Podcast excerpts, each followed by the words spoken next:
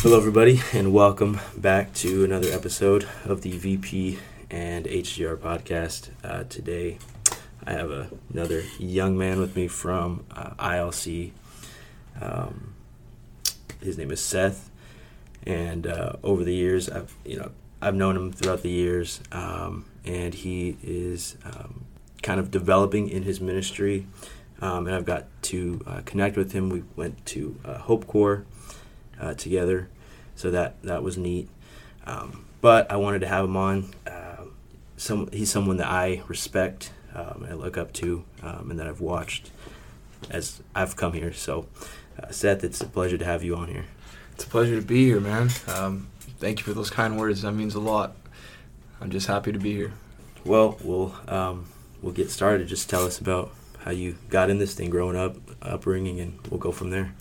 So, um, my my story is kind of kind of different. So it's kind of it's a lot of back and forth in it. So I'll just try to go from the beginning.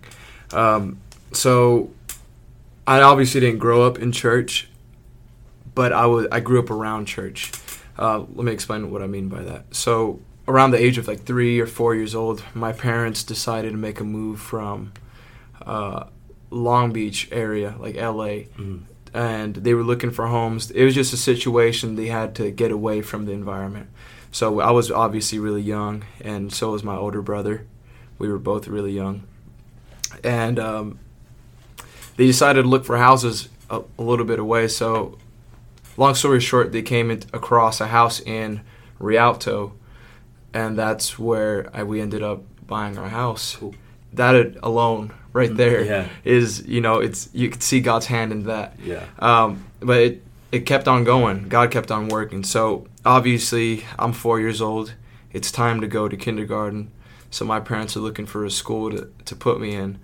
Um, and that's when they come across Lighthouse Christian Academy, not really knowing anything Yeah. about uh, Pentecost, not knowing anything about um, this church. Like obviously, that's before the days of Google. Sure. I think. Yeah. I think I'm not too sure, but um, that's a yeah. AOL was was what was used back then, I guess. But anyway, so obviously it's God's hand that led them here, and that's where I got the Holy Ghost. Um, in third grade, I got the Holy Ghost in third grade, in Sister Lee's class. I feel like everyone that got in her class you got the. You, you got left with the Holy Ghost. Yeah. Yeah. So I got the Holy Ghost at seven years old. Got baptized at seven years old, and um, we didn't come to church very often. We would come maybe once a month. Mm. Um, sometimes it'd be longer. It just depended on you know um, my parents, and uh, but I, I remember from a young age I had a desire to go to church Mhm.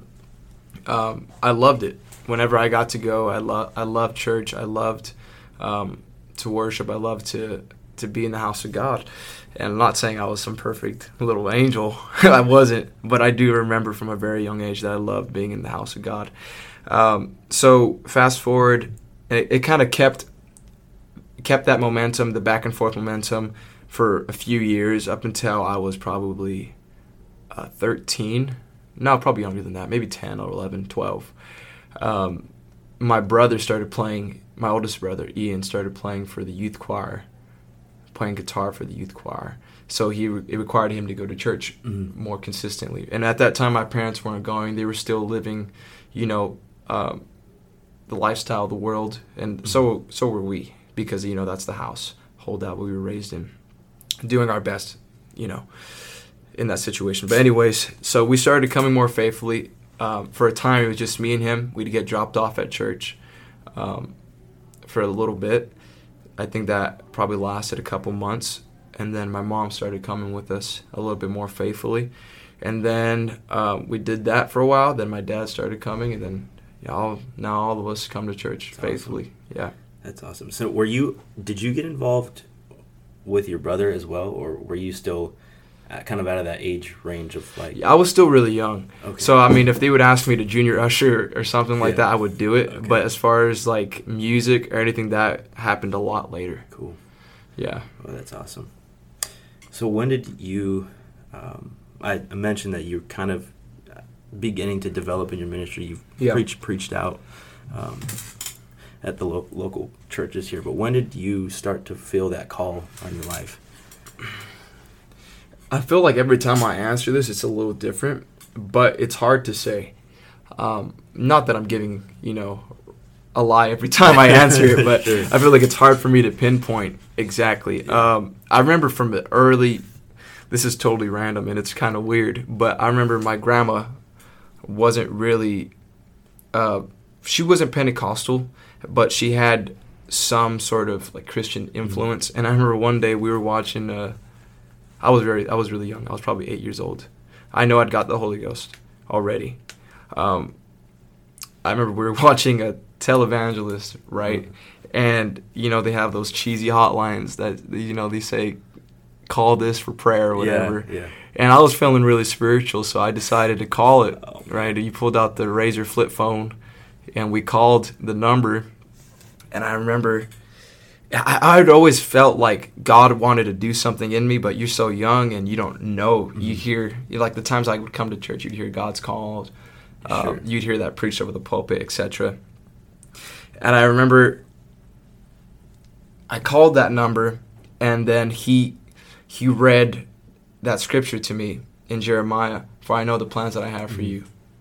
He said, from my mother's, from your mother's womb, right? He's just, he's kind of preaching to me, right? Yeah. So he's telling me, he's like, hey, God had plans before you were even born for you, Mhm. right? That's what he's telling me. And I just remember weeping and bawling, like eight years old. And obviously, this dude's, you know, wolf in sheep's clothing, probably, but, uh, you know, I was just so sensitive to it.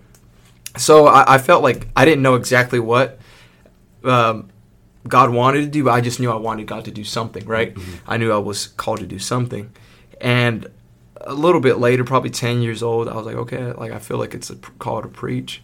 You know, and you're 10, you're still hyped about Yeah. it. You know, you feel like you're going to preach peak and you're going to preach, you know, a Philippine revival Yeah. for like 15,000 Yeah. souls. like, and you, you know, You start laying hands on people. yeah, you start laying hands Ghost in the grocery store at 10 years old. But um, yeah, that's kind of where I guess I, I don't know if I accepted the call, but I acknowledged it, Mhm. right? So I, I, I would think pretty early. Um, but around like s- 15, 16, I hit that age where I didn't really want anything to do with it. Um, I kept it really down, like Mhm. suppressed it a lot. I felt the call, and there'd be times where it'd be preached over the pulpit, and I get so convicted because I knew I had a call, Mhm. but I was just I was really running from it, and it got to the point where, uh, you know, you get to that age in high school, 18 years old, about to graduate high school, and you're you're getting that question asked a lot, or even the beginning stages of high school. What do you want to do when you grow up? What do you want to do when you get out of high school? And I would always answer with something different every time. Mhm. But in the back of my mind, I knew it was I had a call. Mhm. So I couldn't really say I want to be a doctor, I want to be a psychiatrist, whatever. And I would say stuff like that, but at the end of the day, I knew that I had a call, Yeah. and I was running from it. Explain running from it. It's- Yeah, it's- it's yeah, yeah, I- of course. Uh, you you know, I think as as far as me running from it, it probably stopped around the age of seventeen. I want to say probably sixteen or seventeen. Mhm. Um, I would say more seventeen, but um, I, I guess I was just denying the fact, Mhm. even though I knew deep down deep down inside that I had the call.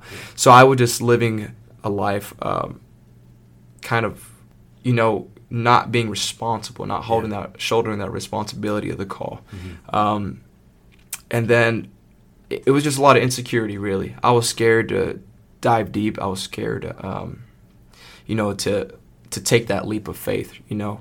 Mhm. Um, but s- sooner or later, it, it started to it started to pick up the pace as far as I would hear that over the pulpit a lot, you know. Yeah. You know how God works, um, and I just started getting convicted, and and I remember feeling that old feeling again when you're like when I was ten years old, or you know that I felt the call, I felt it again, I felt it deep, I felt it heavy, and even as a younger younger kid, like eleven years old, I would have uh, God would speak to me um, through through preachers and uh, through His men, and they would they would say stuff to me that would you, you know direct my it, it would affirm the call that I felt is what I'm trying to say.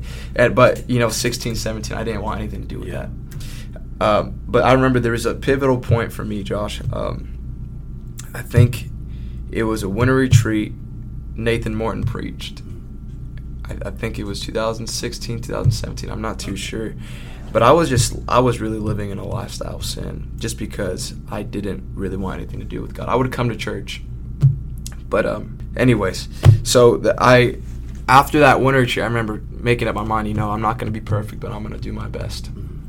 And in that process, my brother actually backslid um, from church. And I remember telling myself, it wasn't very spiritual, but I remember telling myself, you know what? He backslid, I'm not going to. And I didn't feel like this great, you know, power of the Holy Ghost. I know it was, I could have if I would have applied myself to Yeah. pray, but I didn't. I just felt like in my head, I just had a determination. Mhm. You know, and that may have been, I'm pretty sure that the Holy Ghost was involved, but I, I just had a determination. You know what? I'm gonna, I'm gonna serve God. Sure. So Now, how did you actually? You said you acknowledged it, and Yeah. how did you? Uh, go about it. yeah, go about into moving into to that Ah. direction. For a while i just you know try to be faithful Mhm. i feel like that's the that is the foundation really is your faithfulness um, you could have a call to God, a call of god on your life and if you're not faithful then you're really not going to ever see it come into fruition Mhm. so and not to say that i'm perfect you know i'm still working on it um, but um, for me it was just showing up Mhm. you know and it doesn't feel like you just called fire down from heaven. You know it's it's really the redundancy and the mon- and the the really boring things if you want to say it that way. The not the things that are aren't are- aren't as exciting as a mountaintop. You know it's the the, The daily valleys. right it's the Yeah. grind you know? Uh, what i did was really just i didn't tell pastor i was called yet. I didn't tell him until a lot later. But what i did i just tried to pray you know and i felt like five minutes was a long time. I remember i would set my timer on my phone for five minutes. And you know what? I'm gonna pray for five minutes. And i would i wouldn't i would run out of things to say in this like the two minute mark. Um, but you know you just you keep doing it you keep doing it you keep doing it. Um, the repetition of all uh, what is what did you say? Um, repetition is the mother of all learning Yeah, right? what it is, repetition is the mother of all learning right so i just kept doing it kept doing it and then sooner or later my prayer life grew. Um, didn't grow a whole lot because i mean i was kind of teeter tottering at that time with my prayer life but i did see some growth. Um, but fast forward to about i'm graduating high school. I go to college and i feel like i'm talking a lot. So if you have a question just let me know. But um, i fast forward to college graduate high school and i still have that thought in the back of my head like i know i'm called Mhm. i know i'm called and by that time i was being pretty faithful in my prayer life um, and i was pretty serious about my walk with god um, and at the time I would come to the church late at night to pray. And the reason I say this is because there was a pivotal moment for me in one of those one of those prayer meetings. I remember that I was just praying. I was actually on my way back home from work or something like that. I just remember I was on my way so the opposite direction of the church and I was listening to Doug White, Mhm. Anointing Without Adjustment. And I remember I just stopped listening and I felt like God was like calling me to prayer, and I couldn't shake it. I was just weeping in the in the car.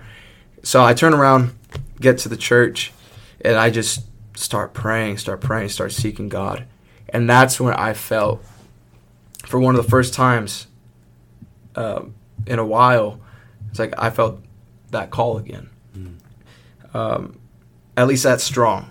I had felt it again before, but just that strong, and I hadn't talked to pastor yet, and I didn't plan on doing it quite that, quite at that point. But um, it's the year 2018 or 2019, I believe, and I go to San Jose camp meeting, and I, God's just confirming, con- constantly confirming through every service, confirming the call.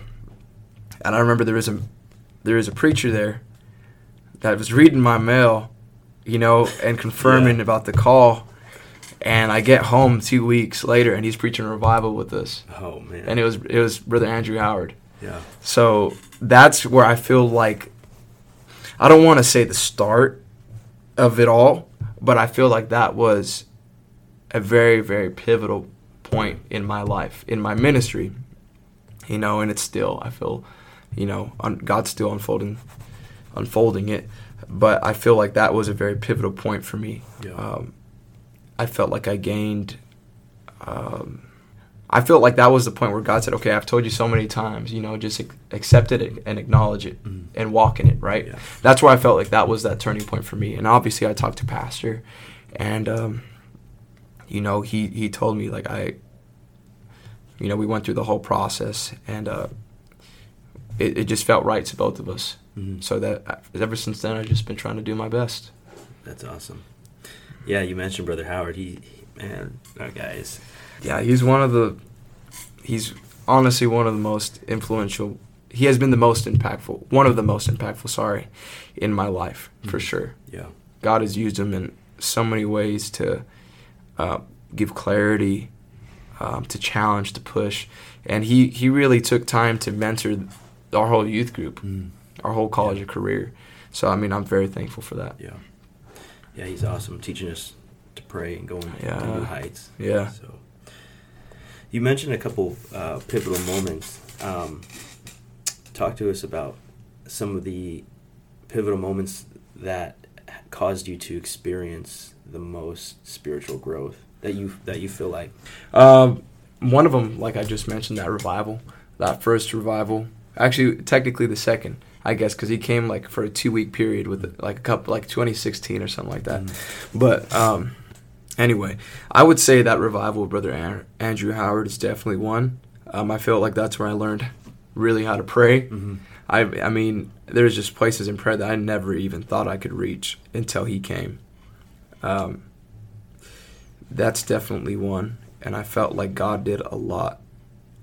Um, I felt like He spoke into certain situations for me, and that was just very pivotal. Mm. Um, I would also say, I, I kind of I mentioned it, I touched on it, but um, that that year's San Jose camp meeting, I remember the, the week before I had my finals in college, and I wasn't the greatest student. Mhm. I was probably failing my classes, um, to be honest with you. But I remember I would be I was I had a prayer life already. I was just praying. I was like I was asking God for His perfect will regarding to my future, and I was stressed. I really was stressed for like a good two three month period because I just I number one I didn't like school. Number two, I just felt like it was it felt really uncertain Mm. my future. And I, I was just praying, God, like if I'm not supposed to be here, I don't want to waste another year. It was my first year in college. I was about to finish up. Anyways, I'm taking my finals, and I'm in the parking lot with actually I think it's this this journal right here, and I'm writing in it. And I could I could turn to the place where I wrote in it, just how I was feeling Mm. as far as God, I feel like I'm in the middle of nowhere. I feel lost. I feel uncertain about everything. Um, and I just started to pray. I stopped right there, started to pray. And I, that's when I made up my mind, you know what? I'm going to finish school. Yeah. I'm done. I'm dropping out. And I'm not saying that you should or you shouldn't. You know, Sure. education's great. I just don't feel like it was for me. Mhm. Um, number one, I felt like I had a call, and you could be called and go to educate yourself. But I just felt like for me that wasn't the right move. Sure. So I, I just I told myself, okay, I'm gonna take this last final, and I'm not coming back. And that's before I talked to my parents. That's before I talked to my pastor. Um, if I could do it again, I probably would have talked to pastor first. Sure. But um, I talked to him at a couple days or weeks after, and I just told him how I felt, and he he felt like, you know, I was making the right choice. Um, but I talked to my parents, and they kind of took it a little hard, Mm. and they they warmed up to it, you know, eventually. But yeah, I felt like that was very pivotal for me because it it I don't know how else to say it, but it set me up for my calling in the fact of, okay, look, there's no plan B. Mm. you know, I'm going to pursue God's will and that's it. I went to work. Like I didn't just sit at home and yeah. you know um, come up with sermons all day. I Yeah, definitely didn't did do that. present duty of right. No. I, I if I dropped out of school, I had to go find a job. sure. I could I'd try to find a job. Yeah. So that's what I did. I would say, just off the top of my head, those were very two pivotal points for me. Um, just trying to l- learning to lean on God in the uncertain times for Mhm. sure. Learn to lean on God in uncertain times. That's good. So uh, recently, you and I actually got to kind of uh, go on a on a Hope Corps. Um, we got to go on our ITW.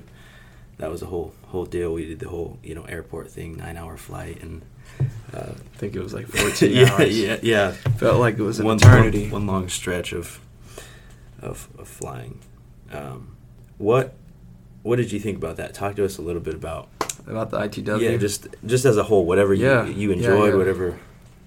So, I, I mean, I kind of mentioned it here um, about Hope Corps in, as a whole. I, for the longest time, and hopefully your podcast doesn't get shadow banned because I say this, but I thought that Hope Corps was a waste of time. Mhm. Just being completely honest.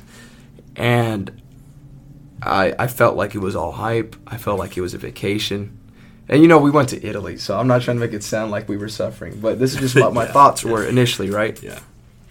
Um, I felt like it was all hype. You know, I was like, you know, I, I don't see the point of it, whatever. But a lot of my friends had done it in the past, and I heard nothing but good stuff about it. So I just kept it in the back of my mind. But there came a point last year where um, I just felt like I had to do something else. Mhm. I felt like I was hitting a plateau, and I felt like I had to push for something else. And I started praying about it. It's like, what else can I do? You know, so I, I joined. I decided to help out at our branch work here at West Covina. Mhm. Prayed about that. Asked pastor with his permission. I went. So I started doing that, but I felt like I felt like there was something else I needed to do, and that's where I felt like, okay, you know, I think it's Hope Corps. Mhm. And I still had those thoughts of, you know what, this is probably all hype. But I told God, look, if it is all hype, I know this is, um, it's, I know this is a investment, and I'm trying to invest in your kingdom. Mhm. You know, and I'm trying to invest my time into the kingdom.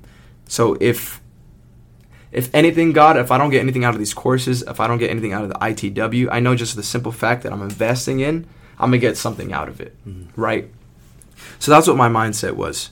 So I, I did it, and um, you know, I pretty quickly changed my mind about all of it Yeah. um, especially the ITW. It was just so. It was impactful for sure. Mhm. I think from everything as from everything from uh, business as missions to the challenge services to the um, just to the teaching le- all the several lessons that we we had there. I felt like it definitely stretched me and challenged me. I think one moment that I think about often in particular is that do you remember that session that Brother Coburn taught? Yes. Oh man. That- He taught about winning. yeah, he taught about home mission work and Bible studies, and it started off really. You remember it started off really slow paced, and he was just teaching, and the Holy Ghost fell, Yeah. and that's where I remember. I was like, okay, I think that was one of the first few sessions, right? Mhm. I, yeah, I think. And I remember like even the first challenge night that we had, I felt the Holy Ghost right on, and that's when I knew I was like, okay, this is this is more than just hype. This is the real deal. Mhm. Um, but yeah, I just think and I know everyone else says this, but it's true. It's just a challenge. It's it's a very challenging, and um, it really stretches you to do more, to, to change your perspective, to have the kingdom in mind 1st Mhm. You know, to forget the rest and put the kingdom first, to be mission minded, right? So I, I think it's great. I think everyone should do it. Oh, Brother King said it being doing doing what you can, not what you can in the kingdom, um, and just doing the the present duty and doing whatever you're. He taught Right. that lesson on the doors and rooms. That was uh, Right. the incredible the incredible lesson that And I, I I don't know if you remember, but I feel like a current, a reoccurring theme. Sorry, of of that whole ITW was you know what to do, just go do it. right Go and do. yeah Right. Like we have to go and do hmm at some point. yeah So I felt like that was very um, challenging to me because, you know, for me personally, I I knew what to do, but this time to like get the shovel and start digging. yeah. Right. So it was great. yeah I, I I really enjoyed it. yeah I think I came back on on, on fire like man I, I, I got it like with the sense of urgency Right. Right. So- exactly. I thought that was really cool. Well, I, I think we can start um, wrapping wrapping this up. Um, I have one last question I'd like to ask everybody that I have on. So the name of the podcast is Visually Prepared, and I want to know how can we continue to stay visually prepared, or in other words, how do we continue to maintain the focus for God's kingdom? You know, I think I think it's by exposure. You know, you're gonna want to pray. The more moments you have in the prayer room where you just feel like you touch the throne of God, right? You know, not every day you're gonna wake up and want to pray, right? But being, you said being mission minded, right? So the less you pray, the less mission minded you're gonna be, right? So the more exposure to prayer you have, the more likely you are to be mission minded. Um, so I would say just constant exposure to the things that are mission oriented. So teaching home Bible studies, teaching, um, being involved in in service, being involved in daughter works. You know, it's something as simple as ushering, Mhm. something as simple as um, platform cadet or music, whatever, whatever it is you can get your hand into that requires to get into the field, to be in the mission, Mhm. um, just constantly exposing yourself to that. Um, I think it's a key thing in staying mission minded. That's good. Yeah. That's awesome. Well, it's been uh, a pleasure to have you on here. I thank you for having me. See you on the next one. God bless.